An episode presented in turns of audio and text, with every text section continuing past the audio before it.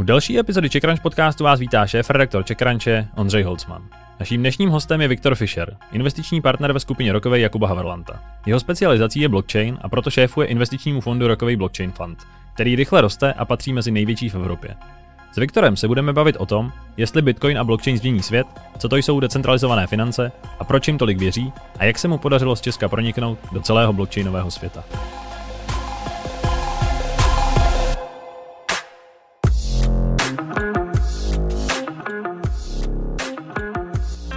Partnerem tohoto podcastu je American Academy, síť mezinárodních základních a středních škol v Praze, Brně a Bratislavě, která otevře vašim dětem dveře do celého světa. Projektová výuka, zahraniční učitelé, studenti z celého světa a výuka pouze v angličtině. Více najdete na americanacademy.com. A teď už podcast s Viktorem Fischerem.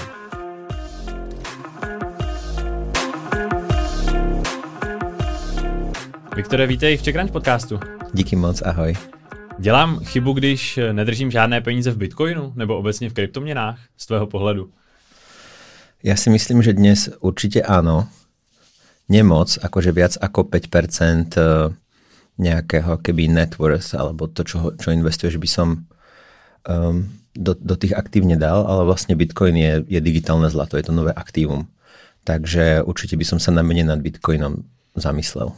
Digitální zlato, k tomu se ještě určitě, eh, určitě dostaneme. Já se na to ptám, protože se v poslední době setkávám s takovými nějakými třemi přístupy, že jsou lidé, kteří kryptoměnám dlouhodobě nevěří, pak jsou ti, kteří to berou víceméně jako zábavu, nějakou rizikovou investici, eh, na které můžou eh, případně získat zajímavé zhodnocení a pak jsou ti, kteří tvrdí, že kdo nebude mít v budoucnosti Bitcoin nebo možná nějakou jinou kryptoměnu, tak bude prakticky postaven mimo systém, když to úplně jako možná trochu přeženu.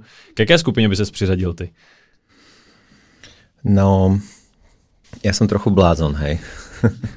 Takže k té poslední počítám. jo, tak eh, ja vlastne úplne žijem v tom virtuálnom svete. A okrem toho, že mám ešte 4 bary v Prahe, čo je vlastne taká keby potom realita, že sa reálne dotkneme tých reálnych peňazí. Ale ja žijem takto, akože dnešný bankový systém má, má dva problémy. Jeden je, že nie je automatizovaný alebo digitalizovaný a druhý je, že tie finančné produkty vôbec nie sú zaujímavé. Komerční banka mi dáva 0,01% na terminový vklad. Aj keď inflácia bude minimálne 3%, si myslím, že bude aj väčšia. Takže a, a blockchain rieši obidva problémy. A když zmiňuješ, že žiješ vlastně v tom virtuálním světě skoro kompletně, kdy jsi se poprvé setkal s Bitcoinem nebo blockchainem nebo obecně tímhletím světem? S Bitcoinem vďaka paralelnímu polisu a bolo to v 2015, keď som odišiel z McKinsey s tým, že, že vlastne nastupujem do rokovej Capital a budem mať na starosti rokové Ventures a zároveň som si otváral môj prvý bar. Tak som pracoval s Paper Hubu v paralelním polisu a povedali mi na konci mesiace, hele Viktore, tak zaplať bitcoinem. Co to je? akože vy ste sa zabláznili, však tu mám reálny cash. Tak som si nakúpil vtedy bitcoin za 300 dolárov. A tím to, tím to všechno odstartovalo. Ty jsi no. zmínil, eh, že jsi předtím byl eh, v konzultační společnosti McKinsey, mm-hmm. taky si 11 let žil ve Francii, pokud se nepletu, zakládal si startup Innovatrix, kde jste řešili biometrickou identifikaci. Ano. A mě vlastně, to byl takový ten trad, nebo tradiční svět, tak jak ho zná většina lidí, tak mě zajímalo, proč jsi vlastně pustil do světa kryptoměn. V té paralelní pozici si skoupil první Bitcoin, tak už tě to uhranulo, že si řekl, že tohle to je zajímavý, tomu se chci věnovat. Ještě jsem tomu velmi nerozumel, jsem si hovoril, že tak prečo by som mal platiť niečím ako by takto volatilným, keď, a stále si myslím, že Bitcoin nie je, ako jeho use case nie sú platby. Takže až časom potom, už keď som bol v rámci rokov 2017, tak som sa viac a viac dostával do tej problematiky. Som si hovoril, že wow, tak táto technológia môže byť tak veľká, jak internet. Když zmiňuješ, že eh, si nemyslíš, že by byl Bitcoin eh, úplně ideální pro platby, je to teda teďka eh, to digitální zlato, jak si popsal, že je dobrý do něj uložit peníze, které se ti zhodnocují patrně mnohem líp, než, nebo určitě líp, než minimálně na nějakých spořících účtech v bance. Tak, tak se na to díváš, na nějakou jako tu základní premisu toho, jak to teďka funguje? Nie, ja si myslím, že tam sú dve veci. Jedna je, je, že cez blockchain dokážem postaviť finančné služby ako napríklad pújčky, ako napríklad zonky alebo aj investičné produkty, ktoré mi dnes vynášajú neviem, 10, 15, 20% ročne. S relatívne nízkym rizikom. To, je, to sú finančné služby proste pújčovaní alebo dlhy, dlhopisy alebo investičné produkty. A Bitcoin je iba ako keby subdomena tohto, pretože Bitcoin je iný finančný produkt a to je digitálne zlato. Rozumím, k tomu všemu se asi ještě taky podrobně dostaneme. Mě na začátek uh-huh. zajímalo uh, pro představu, když jsi zmínil, že bys vlastně dneska do Bitcoinu nebo do kryptoměn poslal třeba 5% svého, uh, svých aktiv, tak mě uh-huh. zajímalo, jak to máš ty, jestli tam máš mnohem víc v tom, že jsi říkal, že žiješ v tom virtuálním světě a asi po tobě nechci konkrétní čísla, ale spíš jaká je ta tvoje strategie, jak moc jsi do toho kryptoměnového světa zapojen a kam případně dál ještě investuješ dneska? Tak čo sa týka osobných in, akože mám byt, hej, akože to sa, a to sa nepočíta. Jasne. Potom, musíš, niekde, musíš niekde bydlet stále, že ten virtuálny svet tam Aj keď už sa to dá cez firmy ako Somnium Space alebo tak, ale, ale číslo jedna. No a potom mám bar, ktorý je zatiaľ ako keby len jedna čierna diera na peníze. Takže to je skôr také hobby. Niekto má futbalové týmy, proste ja mám retail, Jasne. hej, proste. Plus na to teraz není dobrá doba. to, to souhlasím. No okrem toho mám všetko potom už v blockchaine. Takže ja neviem, akože mimo hlavnej rezidencie je to 90%. A když zmiňuješ, že to máš v blockchainu, tak chápu, mm-hmm. že to mhm. není úplně asi jednoduchý popsat, ale uh, počítám, že to není všechno v Bitcoinu. Uh, je mm-hmm. to mhm. vlastně asi počítám v nějakých různých jako projektech nebo i v nějakých jiných měnách, nebo mm-hmm. věříš vlastně i dalším měnám než je Bitcoin? No, Nebo řešíš je? No to je dobrá otázka, takže vlastne dnes cez blockchain si môžeš pripraviť niečo ako all-weather portfolio, mm-hmm. akože portfolio, ktoré ťa keby zachráni pred uh, hociakým počasím na finančných trhoch, ako to nadefinoval ešte Ray Dalio pred uh, niekoľkými rokmi. Hej, keď hovoril, proste máš mať 60% v dlhopisoch, proste uh, nejaké percento, 5% v zlate, uh, 30% v, v akciách a vlastne toto všetko si cez blockchain dokážeš namiešať. Takže ja mám proste určitú časť peňazí akoby v dlhopisoch cez blockchain, tak to mám cez platformu Compound alebo AV. Um, určitú časť peňazí potom dodávam likviditu do, de- do decentralizovaných burs ako Curve alebo Uniswap alebo SushiSwap. SushiSwap je super, lebo ešte generuje aj yield ročný. Mm-hmm. Um, ďalšiu časť mám, tam už mám trošku väčšiu expozíciu na keby equitu, keď stejkujem nejaké platformy ako napríklad Teru, No a samozrejme mám ešte aj Bitcoin, plus mám nejaké veci, ktorým, ktorým verím, za ktorými stojí dobré týmy. Počítám, že když eh, tohle bude poslouchat nějaký člověk, který vlastně o Bitcoinu nebo kryptu nějak příliš neví, tak vlastně moc neví ani, co si, co si tady všechno popsal. Mě zajímalo, jestli mm-hmm. bys dneska doporučil takovým lidem eh, třeba do Bitcoinu vložit nějaký peníze, i když se o to nezajímají. Ty jsi na začátku říkal, že si myslíš, že to je pro mě příležitost, když to lidi nedělají, takže i když třeba úplně nepochopí tu podstatu toho Bitcoinu nebo těch mm-hmm. kryptoměn, doporučoval bys jim do toho jo. vstoupit minimálně tím, aby si jo. to nějak jako osáli? Takže takto. Čo je dôležité povedať, a možno tým sme mali začať, nemôžem dávať investment doporučení. Určitě, to jsem ani po tobě nechtěl, no. spíš tak obecně, eh, obecně jak, jak jako k tomu přistupuješ třeba ty, eh, rozhodně jo. nedáváme tady investiční rady, ano. takže eh, aby Urč, Určite každý človek, ktorý nás počúva, si musí spraviť svoj vlastný research. Um, takže ak by som dnes nemal žiadnu expozíciu na kryptomeny, tak si myslím, že minimálne by mal každý človek mať, mať Bitcoin. Ak je potom trošku viac ako keby naklonený tomuto segmentu, tak potom Ethereum, pretože, pretože Bitcoin je digitálne zlato a stále bude. Proste už má ten ekosystém, z toho, toho už nikto nedostane. Číslo 2, Ethereum je dnes operačný systém. Vlastne programovateľná platforma, na ktorej sa programuje na väčšina aplikácií. Takže Um, doporučil by som potom nejaké Ethereum a, a číslo 3 doporučil by som DPI, to znamená DeFi Pulse Index a to je vlastne index, ktorý vám dáva expozícii na rôzne decentralized finance platformy. To znamená Uniswap, Compound, vlastne veci, ktoré, ktoré sú vlastne automatizované finančné služby. No a jak by som to rozdelil, záleží podľa agresivity každého investora, ale tak ak je niekto agresívny, tak 33, 33, 33 v percentách. Ak je totálne pasívny, tak 90 5-5. A 95 uh, do Bitcoinu. 90 do Bitcoinu, 5 Ethereum, 5 DPI. Uh, takže vlastně ta strategie je podobná jako v tom klasickém finančním světě, co se týče myslím nějaký diverzifikace, takže i to v, dneska už v těch kryptoměnách, že neexistuje jenom Bitcoin, byť samozřejmě to je, ta, to je to hlavní, o čem se mluví, ale ano. můžeš dneska jako diverzifikovat poměrně jednoduchšie no, i, i v rámci ani, ostatních. Áno, nejde ani tak o diverzifikáciu, ako ide o portfólio vlastne. Postaviť si portfólio tých use caseov, ktoré reálne na blockchaine fungujú. Z nejakého dôvodu stále je blockchain vnímaný, vnímaný ako spekuláce. Aj tomu možno aj Rozumiem, pretože veci ako Dogecoin nemajú žiaden use case a proste Elon Musk len tweetne, že Dogecoinom sa bude platiť na Marse a zrazu to ľudia začnú kupovať. Hej. Je to tak Takže, o stovky, nebo o 600%, nebo kolik to vyrostlo jenom no. díky jednomu tweetu.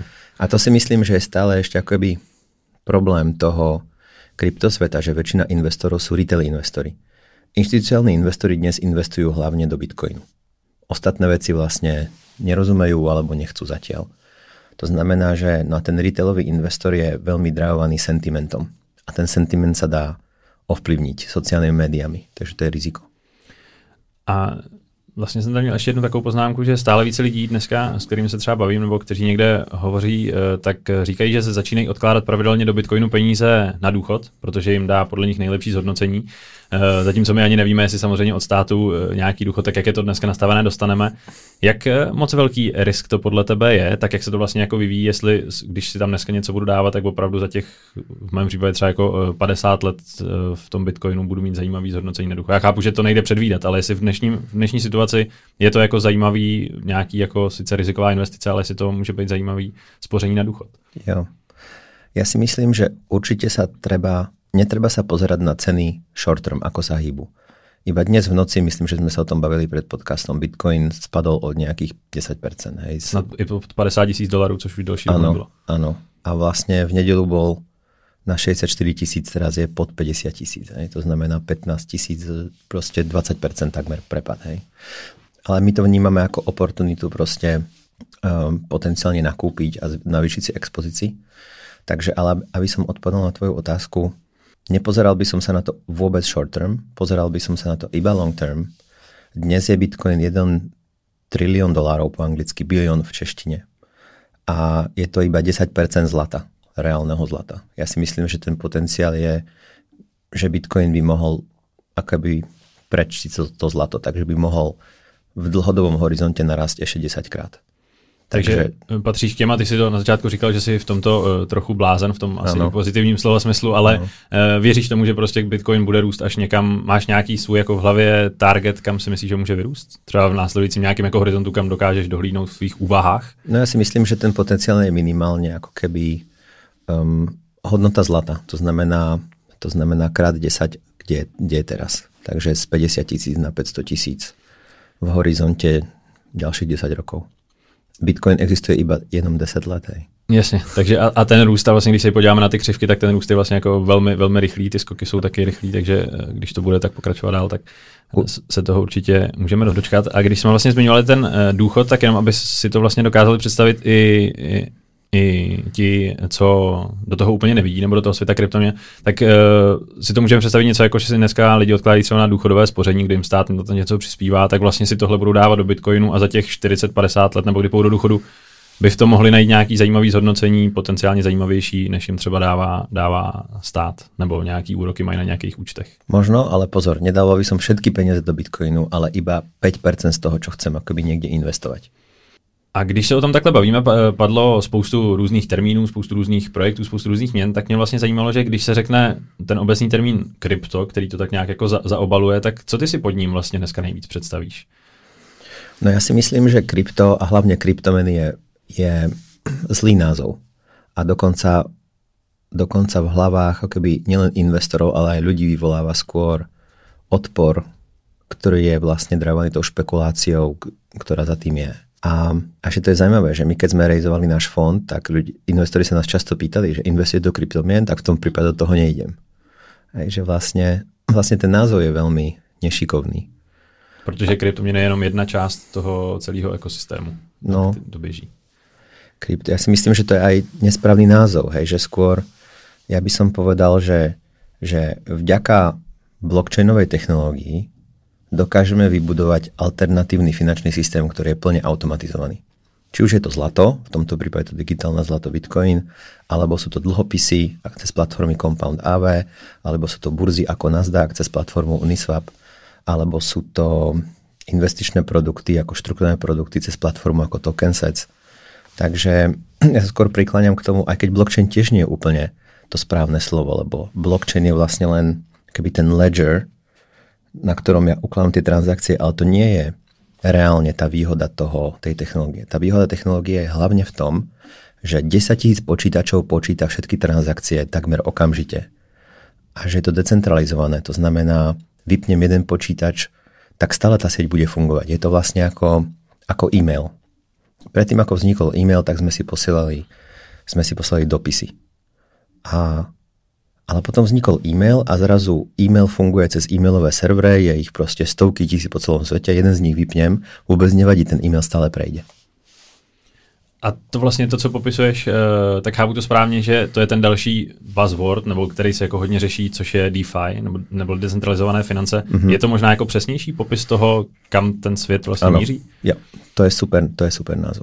Protože uh, ty jsi zmínil, že asi více to blockchain, váš fond eh, se jmenuje Rokový blockchain fund, mm-hmm. přesně, že se specializuje vlastně na to, co běží na blockchainu, na kterém běží i decentralizované finance, ano. velké části minimálně. Mm-hmm. Uh, Pojďme si vlastně tyhle ty dva pojmy vysvětlit. Počítám, že ty už to musíš být dost běhlý, protože vašim investorům i dalším musíš vlastně vysvětlovat určitě, co to znamená. Když bychom měli jednoduše říct, co je to blockchain a na to navázané decentralizované finance, jaká je nějaká tvoje nejjednodušší definice dneska? Ja stále hovorím to isté. Je to sieť 10 tisíc počítačov, ktoré počítajú transakcie. A to má nasledovné výhody. Prvá výhoda je, že je to ako internet. Môžem pristúpiť ku tej sieti so smartfónom, hoci kde na svete. Môžem na to pristúpiť v Argentíne, alebo v Prahe, alebo v New Yorku.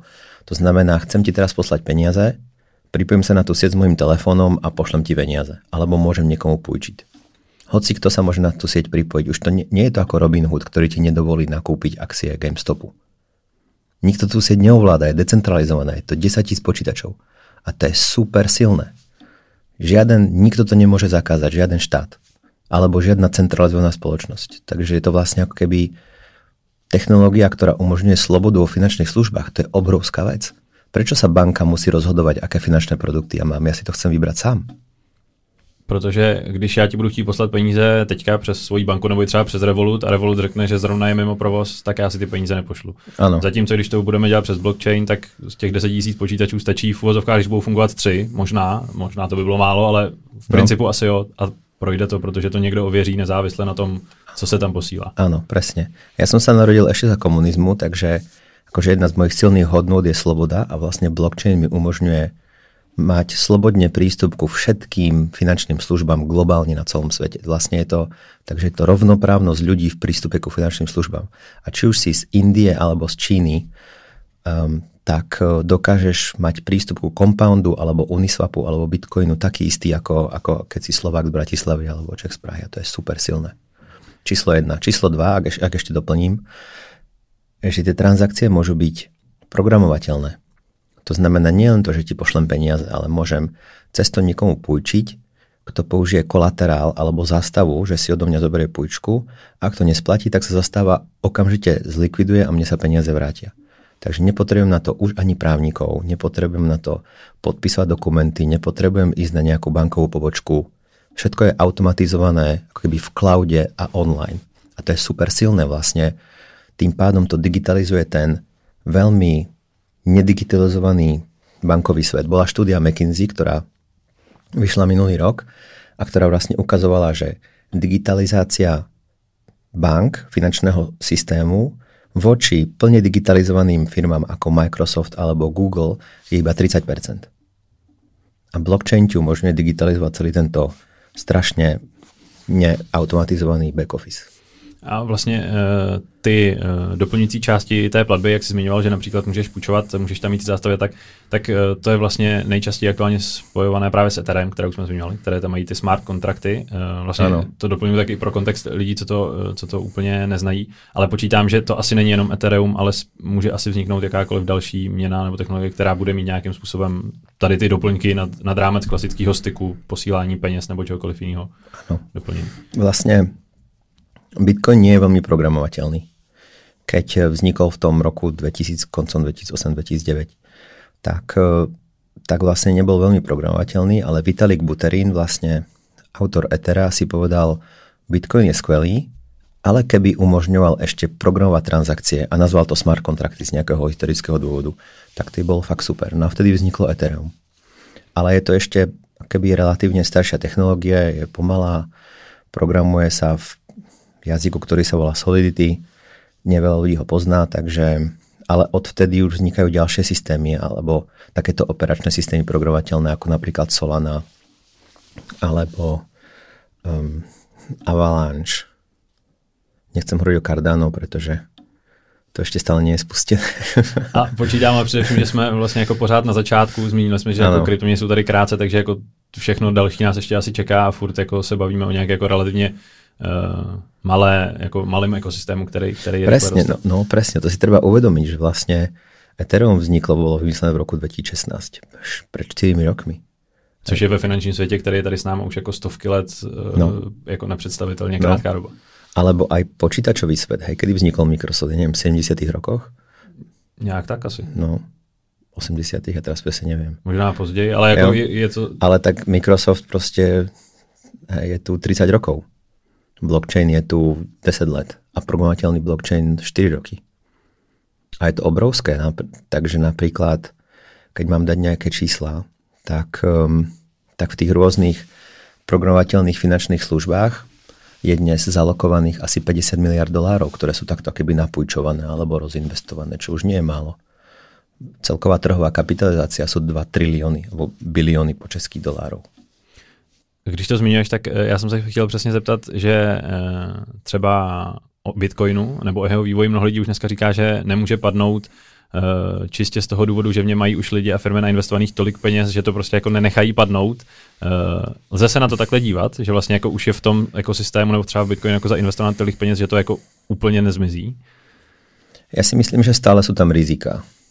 Já si myslím, že a sú sú minimálne dve. Hej. Akože ľudia sa ma pýtajú ohľadne regulácie, že ako regula- či dokáže niekto zakázať bitcoin, ako bolo zakázané zlato. Proste v 70 rokoch, keď ešte bol akoby americký dolár nalinkovaný. A, a ja si myslím, že je veľmi ťažké dnes, aby, aby Amerika alebo Európa zakázala bitcoin. V Turecku sa o to teďka snažili, nebo no, chci něco takového zavádět, ale... V Indii povedali, že to majú v pláne, potom minister financí povedal, že nakoniec to v pláne nemajú. V Číne už to zakázali 12 krát. Že Karel Filner si hovorí, že si robí čiarky na stene, keď niekto zakáže Bitcoin v Číne. Hej. Takže, ale určite je to riziko. Je to skôr riziko, ale pre decentralizované financie DeFi, než, než pre Bitcoin dnes. No a druhé riziko je, že dnes vlastne celá tá bitcoinová sieť je keby počítaná tými minermi, vlastne tými 10 tisíc počítačmi a 90-95% ich tržieb je stále z block rewards, to znamená z tých nových bitcoinov, ktoré sú vytvárané 6,25 bitcoinu každých 10 minút. Ale tieto block rewards sa vlastne delia dvoma každé 4 roky. To znamená, že v dlhodobom horizonte je predpoklad, že, že zdroj príjmov minerov už budú len transaction fees.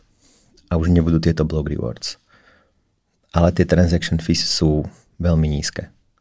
Takže je otázka proste v dlhodobom horizonte, neviem, 50-100 rokov, ako sa zmení tá sieť tých minerov, keď už nebudú mať tie block rewards.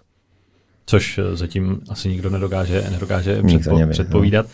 Ale myslím si, že i třeba mnoho lidí, co nás teďka bude poslouchat a co třeba tyhle pojmy slyší prvně, nebo eh, je tolik nezná, tak si budou říkat, že to jsou jako asi zajímavé myšlenky, ale uh, po pár letech o nich zase neuslyšíme jako spoustu jiných technologií, které se který se mehly na našem světě, ale je třeba vůbec šance, že by možná rovnou jako blockchain, jako ta technologie, na který to stojí, zmizel z našeho světa? Jako například byly tady 3D televize, které jako přišly a odešly. Já chápu, že to nejde úplně porovnat, ale dokážeš si představit, že by jako vlastně blockchain z nějakého důvodu jako odešel z toho, jak se to postupně etabluje?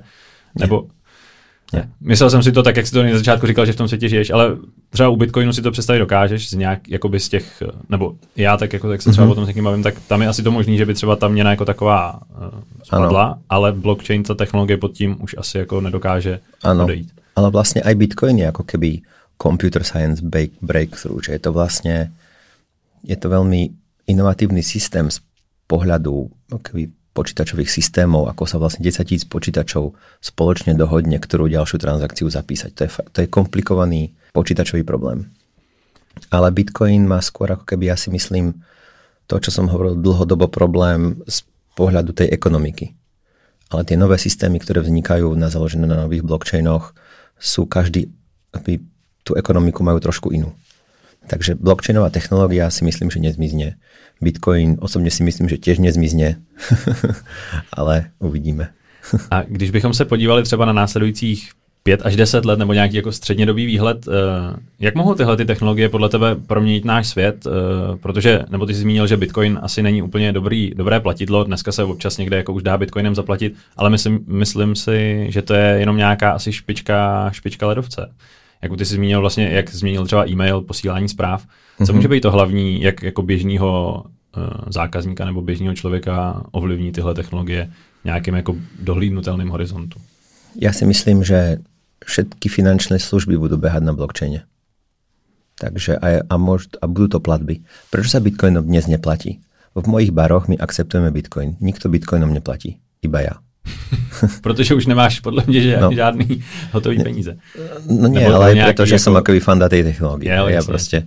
Ale prečo nikto bitcoin neplatí? Lebo buď už na ňom vydelali a tým pádom tomu veria, že to ďalej pôjde hore, tak to nechcú predávať, alebo prodelali do, nejak dočasne a tým veľmi nechcú predávať, aby reálne neprodelali, pretože veru, veria, že to opäť vyrastie hore. Takže tá volatilita je, si myslím, má za následok to, že Bitcoin sa nepoužíva na platby. Ale existujú dnes napríklad um, stablecoiny, to znamená niečo ako USDC, jeden USDC rovná sa na americký dolár a tie sa používajú na platby. Alebo, jeden, alebo DAI sa používa na platby. Takže platby číslo 1, pôjčky číslo 2, investičné produkty číslo 3, poistení už dnes. Poistenie existuje na blockchaine. Takže vlastne dlhodobo, ak tvoja otázka, že ako to vidím za 10 let, tak si myslím, že stále budeme mať banky, alebo stále budeme mať Revolut, ale ten Revolut sa bude v back office napájať na blockchainové služby. Na to jsem se chtěl uh, zeptat, když uh, zmínil, že všechno poběží na blockchainu. Uh, no všechno, nebo jakože si, si, spoustu, silný claim. Ale... Spoustu těch finančních služeb, řekněme. Ano, a 10 let je krátký horizont, to by sme zmenili tak veľký trh ako finančné služby, 10 trilionů dolárů ročně. Jo, uh, no. OK, to jsem mhm. špatně formuloval, ale když bychom se bavili, že například Revolut vlastně přejde na blockchain, tak pro mě jako pro toho zákazníka se vlastně nic nezmění, jenom tam bude pro mě potenciálně nějaký výhody z toho, že to nikdo nedokáže vypnout, ano. například. Co tam bude ještě za nějaký ty další benefity, když přejdeme na blockchain? No tým pádom budeš mať, tie služby budú rýchlejšie a prístupné globálne, ako som hovoril, pretože budú digitalizované cez blockchain a číslova budeš mať zaujímavejšie investičné produkty. Že dostaneš 10% ročne, pretože cez blockchain budeš investovať do dlhopisov. To znamená, že môžeš eliminovať celý ten komplexný bankový back office, ktorý stojí tolik peniaz, pretože zamestnáva toľko ľudí zbytočne. A myslíš, že se v budoucnu třeba obejdeme bez bank, tak jak je dneska známe, nebo respektive bez nějakých těch centrálních finančních autorit? Je to, je to možné, já chápu, že už to je asi možná i trošku jako, nějaká jako politická nebo filozofická otázka, ale jo. vidíš tam jako tu cestu? Já si myslím, že banky zostanú, ale budú iba ten front office do toho finančného systému. A vlastne prídu o o väčšinu svojej marže. HSBC má EBITDA maržu 40%, hej, pretože akože berú si fíčka takmer zo všetkého, čo si myslím, že nie je fér. Ale ten zákazník stále bude potrebovať niekomu zavolať, ak je nejaký problém. Takže ten front office budú banky. Akože spýtam sa mojich rodičov, že proste či použijú nejakú voletku a, a sa ma spýtajú, že komu mám zavolať, keď pošlu proste mám nejaký problém. Hej. Takže ten front office budú stále akoby banky alebo tieto akoby fintech platformy, ale back office bude blockchain. A, a ak už len dodaj, ja si myslím, že tam je trošku problém dnes blockchainu, že, že vlastne vyvíjaní technológmi, ktorí sú super technológovia, čo sa týka back office, ale nevedia tak dobre robiť ten front office. Neviem, či máš nakúpený nejaký už, už len Bitcoin, hej, proste aj, aj burzy alebo voletky, neboli ešte donedávna nejaké strašne user-friendly.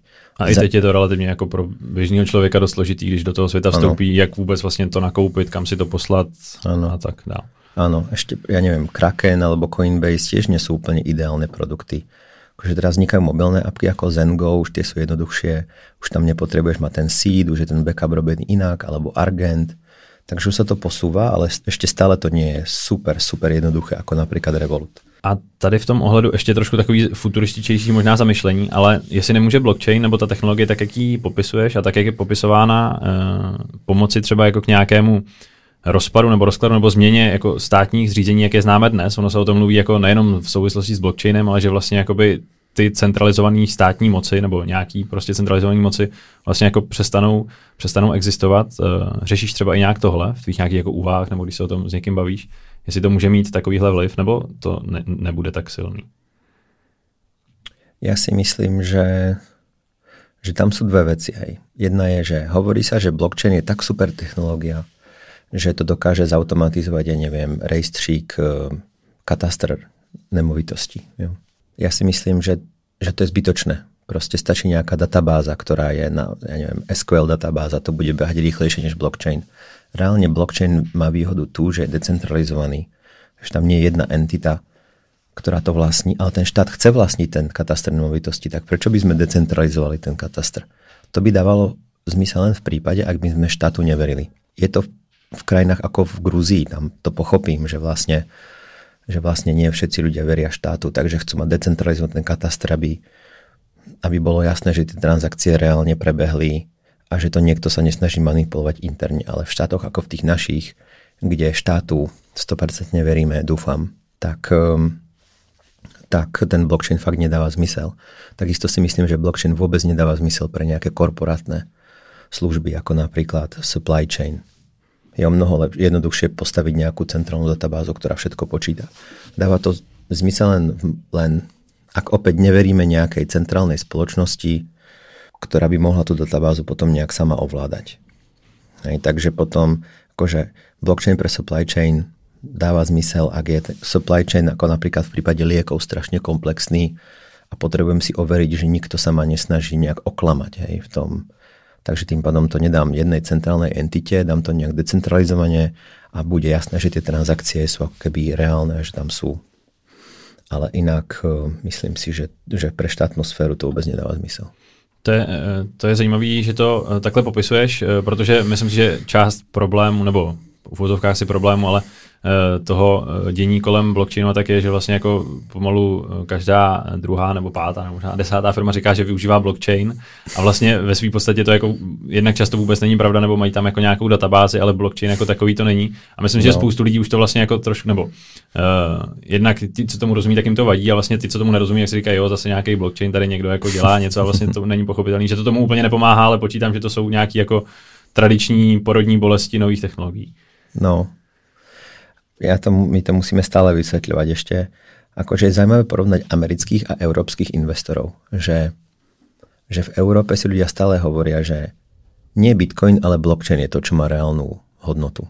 V Amerike už to pochopili, že to naopak. Vlastne Bitcoin má hodnotu a blockchain nemá hodnotu. Samozrejme, že Bitcoin má hodnotu vďaka blockchainu, ale tá technológia blockchain nemá hodnotu sama o sebe a nie je to ako keby inovácia, ktorá vyrieši všetko. Vôbec nie. Ešte raz, proste nie je to inovácia, ktorá sa aplikuje na systémy, kde centralizovaná entita, keby ktorej veríme, tak v tom prípade nainštalujeme tam centrálnu databázu a funguje to mnoho efektívnejšie než blockchain. Ale blockchain vlastně umožní tu realizaci všech těch potenciálních e, změn, že to bude jako ta podpůrná technologie, na který, na který to může všechno běžet. Nebo ne všechno, ale to, co se na něm bude vytvářet, že to může změnit nějaký to paradigma no. fungování těch věcí. Ak to ešte dám trošku do abstraktnejšej roviny, tak vlastne blockchain umožňuje trust. Jak sa povie trust po česky? Dôvera. Dôvera, áno. Že vlastne, ak neverím jednej entite alebo, alebo viacerým entitám, tak to dám na blockchain, pretože už ten blockchain počíta 10 tisíc počítačov a môžem overiť všetky transakcie historicky. A žiaden z tých 10 tisíc počítačov nemôže tú sieť ovládnuť. A to je tá hlavná výhoda toho blockchainu, ktorá je pre nás ľudí, ktorí sú narodení ako ja proste, ja neviem, 30 rokov spátky, možno trochu viac. Nebudeme konkretizovať. No, tak, my sme sa narodili v spoločnosti, kde máme 100% dôvieru voči štátu. Máme 100% dôvieru voči bankám. A vlastne blockchain je inovácia, ktorá to úplne postavila na hlavu a povedala, vlastne my už neveríme, nemusíme vôbec veriť štátu a nemusíme veriť bankám pretože čomu veríme je softwarový kód. Pretože Bitcoin má 21 miliónov bitcoinov, ktoré sú naprogramované v tom kóde. Nikdy ich nebude viac, už je vydaných 18,6 milióna a každých 10 minút je vydávaných 6,25. A to sa nikdy nezmení. Ešte nejakých 10 let, pokud sa nepletu, sa budú vydávať. Víc. Víc? Ano, nebo ka- každé šty... let možná, nebo Áno, takového. 110 Jo, let. 110. Áno. Každé 4 roky sa to keby delí dvoma. Takže v kvietnu 2024 to už bude len 6,2512, 3,125. 1, 2, 5. No.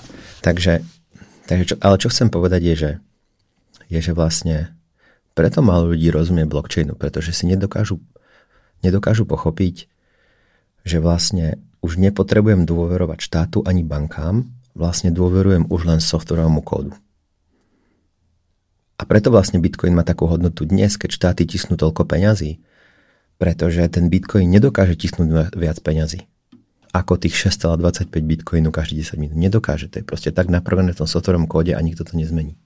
Ostatně, eh, když vlastně v posledním roce eh, ve Spojených státech se vždycky schvál, schvalovaly nějaké ty podpůrné balíčky a tiskly se zase další peníze, tak Bitcoin automaticky letěl nahoru. On teda letí nahoru kvůli různým událostem, ale vlastně jako tohle bylo jedna z těch příkladů, jak popisuješ, že vlastně Ano. se nevěří úplně těm centr, nebo těm státům a jak nakládají s těmi klasickými fiat penězi. No a vlastne rast Bitcoinu, tento ten posledný, začal v kvietnu 2020, keď Paul Tudor Jones, ktorý, ktorý má Tudor Investments, to je investičná spoločnosť, ktorá má pod správou 22 miliard dolárov.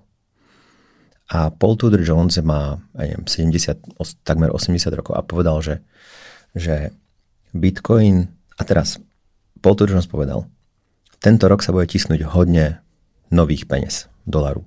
A keď sa pozrieme, už vidíme, že tento rok sa vytisklo 20, ešte trošku viac než 20% všetkých dolárov v obehu. Tento rok, za rok, viac ako 20% všetkých dolárov v obehu. To je Sa vytisklo. Nepředstavitelný skoro. A Paul Tudor Jones povedal, určite príde Great Monetary Inflation. Hej, potom môžeme sa baviť o tom, ako merať infláciu. Niekto sa na to pozerá cez CPI, Consumer Price Index. Ja si myslím, že to je blbosť, lebo niečo rastie viac, niečo rastie menej. Ale a Paul Tudor Jones ešte povedal a napísal o tom reálne akoby research paper, akože článok, že, že Bitcoin mu pripomína zlato, keď začínal na Wall Street v tých 70 rokoch. Pretože je to potenciálne dlhodobý uchovateľ hodnoty a dal 1% zo svojich 22 miliard dolárov do Bitcoinu, čo je koľko? 220 miliónov dolárov. Mhm. Keď bol Bitcoin za 10 tisíc. Teď je za 50, No, takže, za 60. Áno, takže má z toho miliardu a takže on to bral ako diversifikáciu, ktorá reálne, reálne mu vyšla, ale ten jeho článok čítalo tým pádom viac hedge fund manažerov v Amerike a všetci povedali, že OK, je to dobrý hedge, poďme tým pádom investovať aj my 1%. Lenže oni majú tolik peniaz pod správou, že to vlastne narastlo hodnotu toho bitcoinu. A když eh, si popisoval, nebo bavili jsme se o té důvěře státu a, a vlastně, že nějakým způsobem, když ten finanční svět přesuneme na blockchain, kde to bude decentralizovaný, jak na to budou ty státy reagovat? Jejich jako logická, eh, logický přístup bude nějaká regulace asi, která, která se Hmm. zmiňuje. Mají vlastně jako nějaký jiný nástroje, jak se proti tomu bránit, když by se chtěli bránit? Mm, takto akože štátom vlastne štáty chcú len tri veci. Chcú ochrániť retailového investora, aby mu neboli predávané veci ako Platon Coin a, podobné skémy. Číslo 1. Číslo 2. Štát chce, aby sa nepra, neprali špinavé peníze. A číslo 3. Štát si chce udržať monetárnu, akože monopol na monetárnu politiku. A blockchain, ako keby decentralizované finančné služby, vlastne len umožňujú ľuďom keby mať prístup k novým finančným službám a to štátu nevadí, pokiaľ sú tieto tri podmienky splnené. Pokiaľ nie sú, tak samozrejme, že štát sa, sa bude... Br- preto SEC zakázalo alebo dalo... Um, Ripple dostal pokutu. Hej, už teraz neviem koľko proste miliónov dolárov, ale Ripple dostal pokutu, pretože je to vlastne centralizovaná spoločnosť, ktorá vydávala tokeny, takže to bol skem na retailového investora. Číslo 1. Číslo 2. Preto štáty chcú, aby všetky burzy mali AML, KYC, anti-money laundering, know your customer procesy.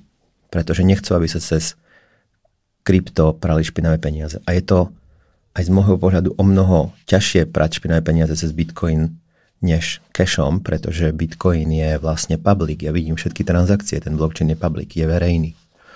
No a tretia vec je monopol monetárne, monetárnej autority a tam si myslím, že štáty budú bojovať, ako bojovali proti Facebook Libra, ktorý sa teraz volá Diem.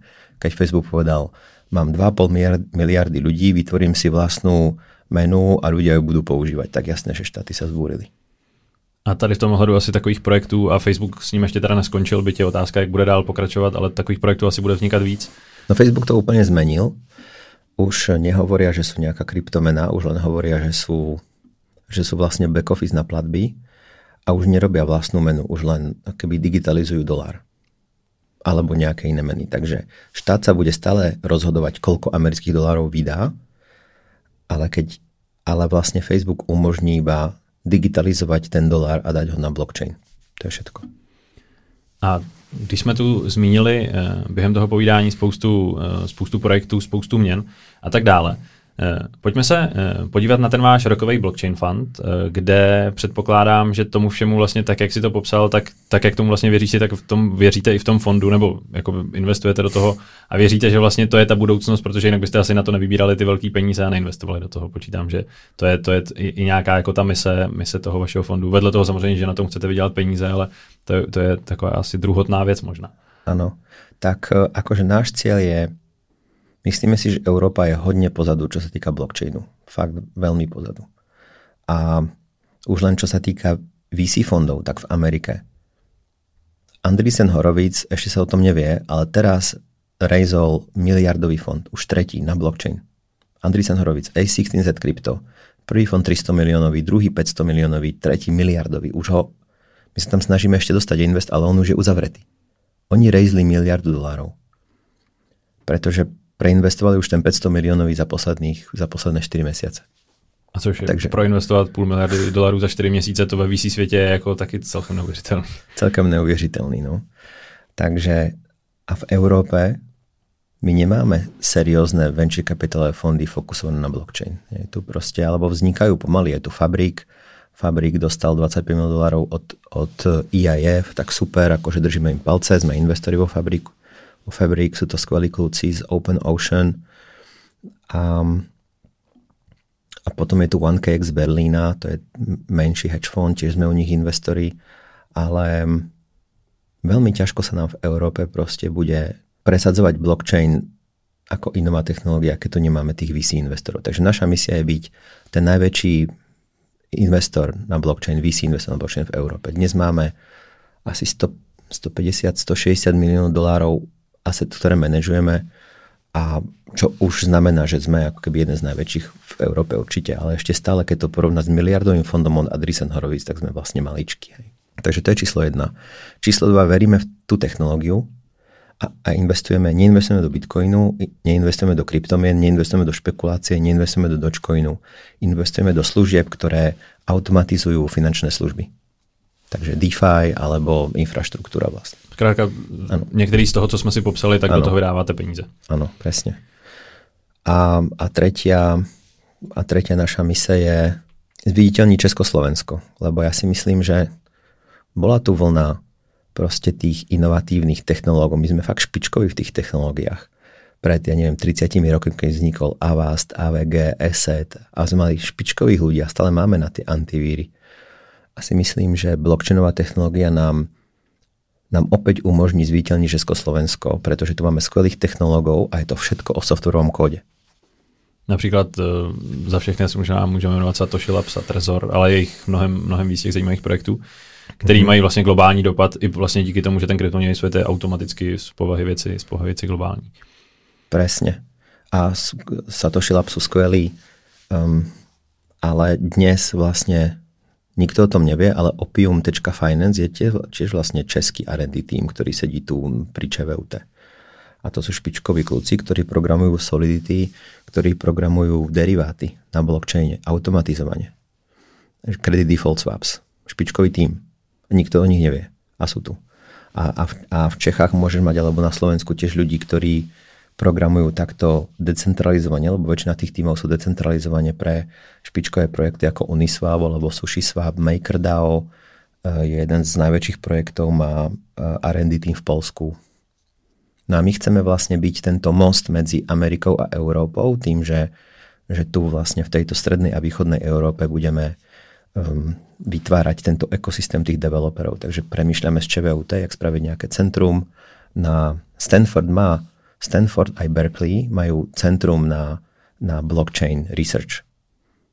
A my tu proste sme boli už párkrát za ČVUT a teraz akože sú super, premýšľame, čo vlastne môžeme postaviť. Když zmiňuješ, eh, že je Evropa pozadu, eh, tak počítám, že před námi jsou Spojené státy minimálně asi tou jejich palební eh, nebo tou finanční silou. A jak je na tom třeba Čína nebo Ázie, nebo kde jsou dneska ty hotspoty, kde vlastně jako ta technologie nebo tahle ta budoucnost nejvíc, nejvíc jede nebo je nejdál? No číslo jedna je Amerika, čo sa týka VC fondov. Tí majú teraz narejzovaný asi 4 miliardy dolárov, akoby dry powder, pripravených na investovanie. V Ázii je asi Dragonfly teraz rejzol 200 miliónov, eh, Pack Ventures teraz rejzol 100, Spartan rejzol 100, takže v, v Ázii je možno asi miliarda, ktorá je pripravená takto na investovanie. A v Európe 300, 400, 500 miliónov. Já když jsem totiž eh, poprvé slyšel, že startujete fond a chcete do něj nabrat 100 milionů dolarů, tak jsem si říkal, uh, jestli to není trochu moc ambiciozní, nebo že na český poměr je to prostě strašně moc peněz uh, hmm. v rámci, nebo možná i v, v rámci regionu. Ale vy už teďka máte vybranou přes miliardu, nebo ještě vlastně více říkal, možná přes miliardu a půl uh, hmm. v korunách teda, když to přepočtu z dolarů. Takže to potvrzuje to, že o to je zájem, vlastně to v úvozovkách jen, jenom stačí těm investorům nabídnout, vysvětlit a ty peníze se na to, ty peníze se na to vyberou. Není to určitě, věřím, tak jednoduchý, ale zjednodušeně řečeno. A nemáme iba českých investorov zďaleka.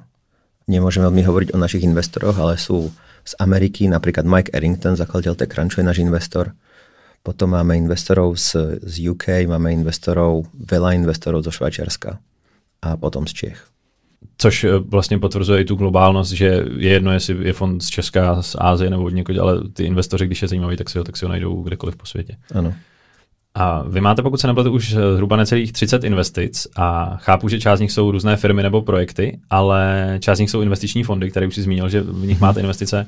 Uh, proč vlastně investujete do dalších fondů? Jo, takže máme 18 projektů a 12 fondů jestli vlastně asi nebo z toho výsího světa tradičně rozumíme, co znamená investovat do firmy uh-huh. nebo do nějakých projektů.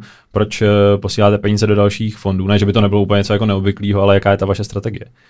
No, ta strategie je generovanie deal flow. Takže um, okra- číslo jedna a číslo dva diverzifikácia. Nikto z nás nevie v tom blockchaine, ktorá firma bude ďalší Google alebo Facebook. Takže my potrebujeme brokovnicu, ktorá je hodne široká. My máme štvoročnú investičnú periódu, dokážeme zainvestovať 40 projektov, 10 projektov ročne, to znamená v priemere jeden mesačne. To je to, čo plánujeme.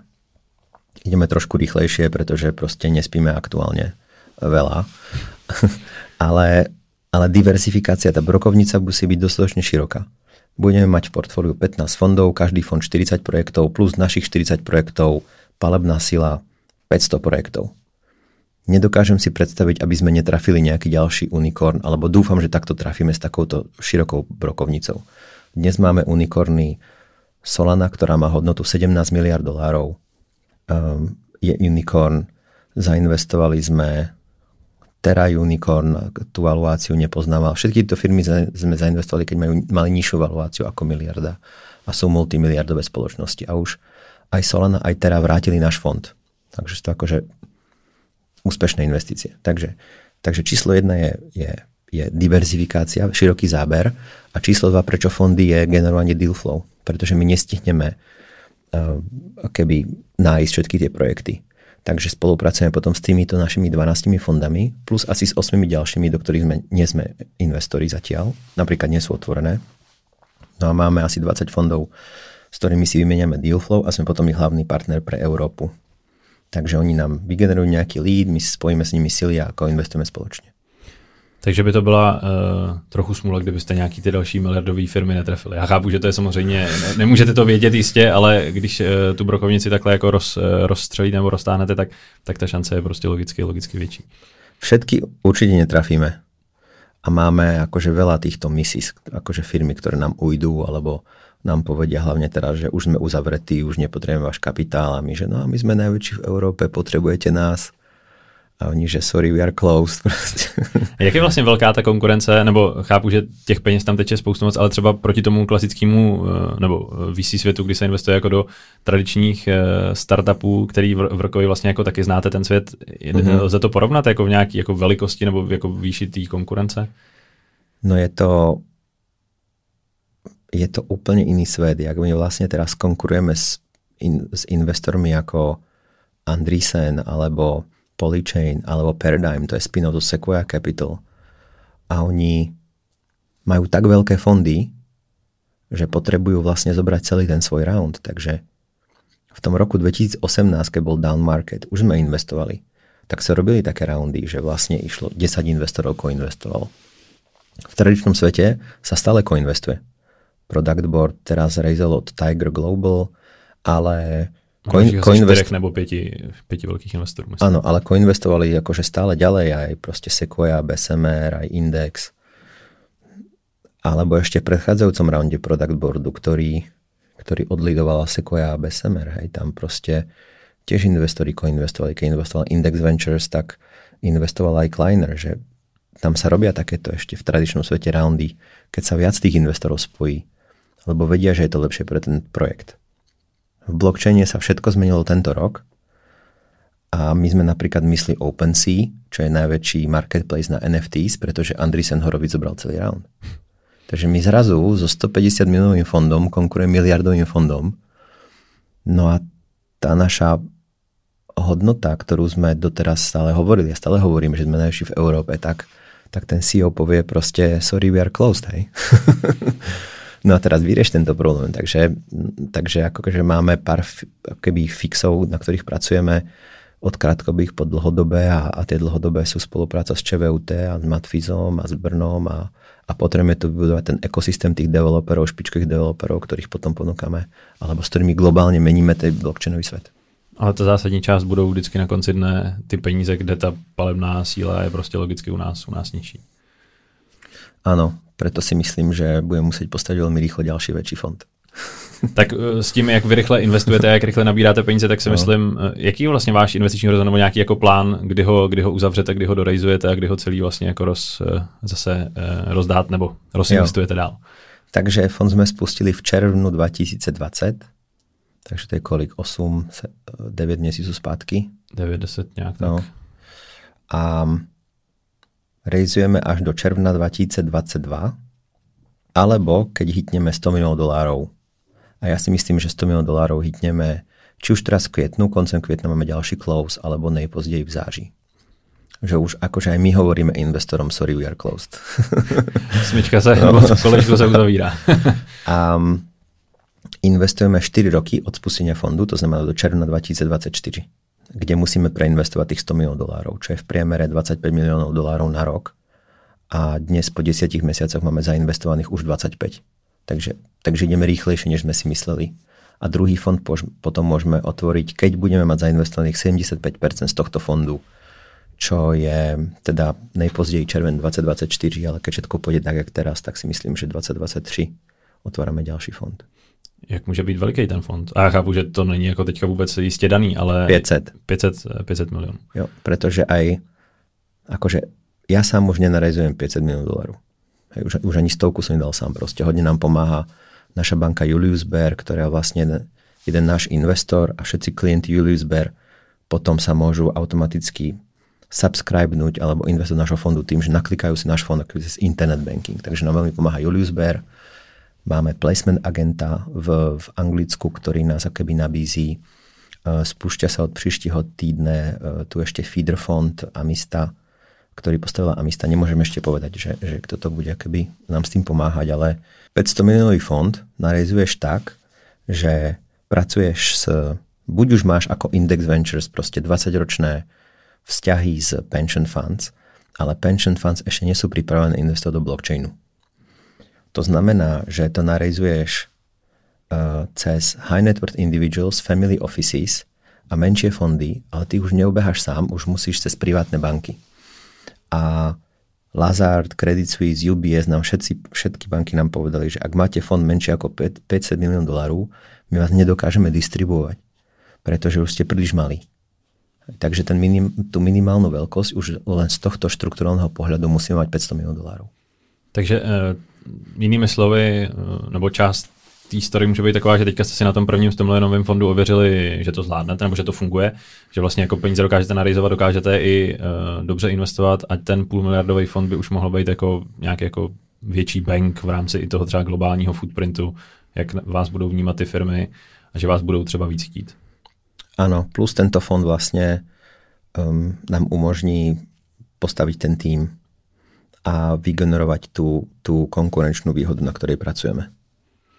Protože uh, ostatně vaše ambice, a ty jsi to zmiňoval v nějakém uh, z našich textů, že chcete být eh, Andreessen Horowitz nebo Index Ventures, ale pro blockchain, uh-huh. uh, což jsou samozřejmě jedni z nejrespektovanějších VC investorů, už jsme se o nich ostatně bavili. Uh, a mě zajímalo, jestli je možné, aby taková jako autorita v tom oboru vznikla v Česku nebo v Evropě, i tak, jak si to vlastně popsal. Je to možné, že když uh, vlastně budete mít nějakou jako dobrou, dobrou trakci, dobrý jméno, že ten Andreessen Horowitz může být v Evropě? Ano, jednoznačně. A ten náš edge bude vlastne, budú dáta. Pretože na blockchaine sú všetky informácie verejné. Takže my teraz naberáme do nášho týmu špičkových dátových analytikov, ktorí nám na základe analýzy blockchainu dokážu zistiť, ktoré smart kontrakty teraz rastú, čo sa týka trakce. A smart kontrakt je program, z ktorého potom vznikne firma. Takže my veľmi rýchlo budeme takto vedieť identifikovať tie firmy, ktoré, ktoré majú trakci. Cez brutálnu datovú analytiku. A dnes, aký má problém blockchain? Prečo do neho neinvestujú inštitucionálni investori? Lebo tam neexistuje niečo ako výsledovka alebo rozvaha. Tie firmy nemajú PNL a balance sheet. Takže jediná možnosť, ak sa dozvedieť, akú má nejakú blockchain trakcii, je sa pozrieť na dáta, ktoré sú na blockchaine. Alebo tá firma má svoj dashboard. Napríklad Dune Analytics je dashboard pre Ethereum. Alebo aplikácia na Ethereum. Na Ethereum. Ale týchto dashboardov je nestrašne málo. Takže opäť harujeme datových analytikov, ktorí nám umožňujú, umožňa potom postaviť tie PNL, to PNL a, to balance sheet, a ten balance sheet, tú rozvahu a tú výsledovku na každý projekt.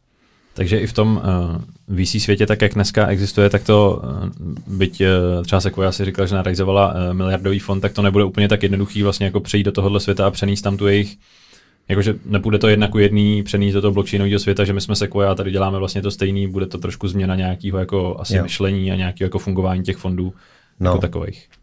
Akože ono je to Andreessen. Sequoia nerejz... no, Andreessen. Áno, Sequoia nerejzla blockchainový fond, ale ich partner Matt Huang odišiel a postavil Paradigm a Sequoia bola ich anchor investor. Jo, tak to si řekal, a, po, a pomohla im narejzovať ten 400 miliónový fond a spojil sa s Fredom, Fred Ersam, ktorý je jeden z, z spoluzakladateľov Coinbase s Brian Armstrongom.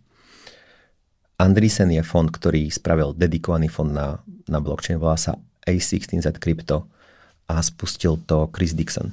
No a, a vlastne my chceme spraviť e, veľmi podobné ako, podobnú vec ako oni. A když bychom se ještě vrátili k těm jednorožcům, eh, jednorožcům které jsme nakousli, uh-huh. tak mě jednak zajímalo, jestli eh, to jsou firmy s miliardovou hodnotou a je to klasická valuace stejně jako u těch klasických firm, nebo jestli se to ve světě blockchainu nebo kryptosvětě počítá nějak jinak, nebo jestli to je vlastně jako standardní valuace, jako řešíme třeba u startupů, když rejzují. Tak my máme spoločnosti, do ktorých investujeme do equity, ako sme investori v product boarde, tak sme investori vo Wintermute. Wintermute je market maker, ktorý je niečo ako RSE pre tradičné trhy, tak oni sú market maker pre vlastne kryptoburzy. Mm-hmm. Že dodávajú tú likviditu do burz. No a Wintermute už je unicorn, čo sa týka keby ich equity valuácie. No, tradičný svet. A okrem toho ešte investujeme do tokenov a tam sa to počíta ako cena tokenu krát počet tokenov, ktoré sú ako keby buď už sú vydané, alebo budú vydané.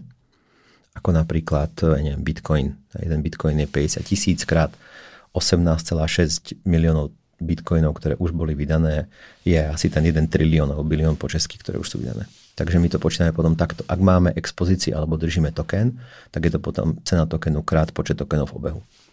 Rozumím, já se na to ptám i proto, a i kdybychom třeba řešili jenom ten jeden projekt, eh, kde se to počítá přes Equitu, tak jako v tom tradičním světě, tak v Česku uh, není moc investorů, který by jednorožce měli i v portfoliu, i v tom klasickém, i v tom klasickém světě, když tak budeme mm-hmm. uh, nazývat. Například Credo teďka s rumunským iPad došlo až na burzu, kde, ten, kde to jako obří, obří úspěch a mm-hmm. toho jednorožce teďka už mnohanásobného v portfoliu mají. Ale vy jste v tomto vlastně celkem unikát a tak jak je to ten svět ne úplně hmatatelný pro všechny, tak se to vlastně jako moc neřeší, ale tohle vlastně jako je v Česku taky relativně jako nevída, nebo ne relativně, prostě jako nevýdaná věc mít tolik, tolik velkých tref. Jo, myslím si, že máme asi z 18 investíc, myslím, že máme asi 4 alebo 5 unikornov. Uniswap nepočítam, lebo tam sme investovali, keď už boli unikorn, takže to nie je úplne fair. Ale bez Uniswapu myslím, že máme 4 unikornov a najväčší je Solana, tí majú 17 miliard dolárov. Je to menej ako UiPath od Kreda 35, ale tiež to nie je zlé. My sme investovali do Solany za valuácie 200 milión dolárov. Navíc uh, relativně nedávno. V červnu 2018. 2018. Tak to jo. Credo investovalo ještě o něco dřív, takže vy tam ještě můžete Credo doběhnout. ale Credo sú super, akože fakt eh, aj Ondrejovi, aj aj Andrejovi som, som písal sms že fakt je to, je to super pre Európu, je to super pre tento región. Potrebujeme tu ekosystém aj tých angel investorov, ktorí budú pomáhať potom tým startupistom, čo potrebujú mladí ľudia, aby už sa nešli zamestnať do proste DHL a Hewlett Packard. To je si myslím, že strašný z toho talentu, ktorý tu máme. Ja chcem, aby, aby, aby Česi a Slováci zakladali vlastné firmy a na to oni potrebujú mať týchto heroes, ako tých lokálnych Elonov, Maskov, ktorých budú chcieť nasledovať. A to je podľa mňa aj Hubert. Hej, proste Hubert dělá super prácu. Inšpiratívnu pre nás aj pre ďalších mladých. A na to jsem se chtěl zeptat na závěr, tak jak vlastně vysledujete eh, globálně všechny ty firmy a projekty, co vznikají, eh, vzniká nějaká taková zajímavá v Česku, anebo když možná nemůžeš jmenovat, to nechám, nechám na tobě, ale jak je to vlastně porovnání Česko a třeba s regionem evropským nebo i se světem, eh, dokážeme tady už teďka produkovat podobně úspěšné projekty. Zmínili jsme třeba Satoshi Labs, ale počítám, že asi mohou být nějaké další. Jakože v blockchaině? Jo, jo, v tom světě. Mm-hmm vašem vlastně tam, jako do který, na který vy se díváte, jestli vlastně jako je Česko nebo československé projekty, jestli jsou jako relevantní nebo zatím jsou příliš malí? Zatiaľ nie. Ja si myslím, že, že ak tu vidíme dobrý blockchainový projekt, tak um, zatiaľ mu keby chýbajú medzinárodné ambice, s čím akože my potom vieme pomôcť, pretože my ten projekt môžeme doniesť Polychain, Pantera a to aj chceme robiť, pretože stále je to doniesť jeden európsky projekt a dostaneš 10 od tých amerických investorov. Takže, ale myslím si, že zatiaľ potrebujeme, potrebujeme trošku viac rozšíriť osvetu o tom blockchaine cez univerzity. Vôbec sa neučí Solidity napríklad na ČVU, to čo si myslím, že je škoda. A, a ten blockchain má ešte veľa nevyriešených počítačových problémov. Či už čo sa týka napríklad scalability alebo konsenzu algoritmu, alebo aj decentralizovaných aplikácií. Tam je strašne veľa veľmi zaujímavých počítačových problémov, ktoré sa môžu riešiť. Takže ja si myslím, že potrebujeme určite najprv zafixovať tú technologickú vrstvu, aby sa mladí učili kódovať v tomto svete. Číslo 1. A číslo 2 potom aj tú ekonomickú vrstvu, aby sme im dodali tú odvahu robiť tie globálne spoločnosti, ale v tom si myslím, že už vieme pomôcť. V tom prvom ešte nevieme, ale snažíme sa tam dostať aj cez kooperáciu s ČVUT a inými univerzitami. Tím bychom to mohli na závěr možná schrnout, eh, takže ti, co ještě do světa kryptomě nebo blockchainu nenastoupili, takže rozhodně není pozdě, naopak teďka je vlastně všechno, všechno před námi. A já si myslím, že takto developer špičkový by nemal byť motivovaný peniazmi, ale dá sa z Čiech pracovať pre firmu ako SushiSwap, ktorá platí 300 tisíc dolárov ročne developerom. Minimálne, to je akoby nástupný plat.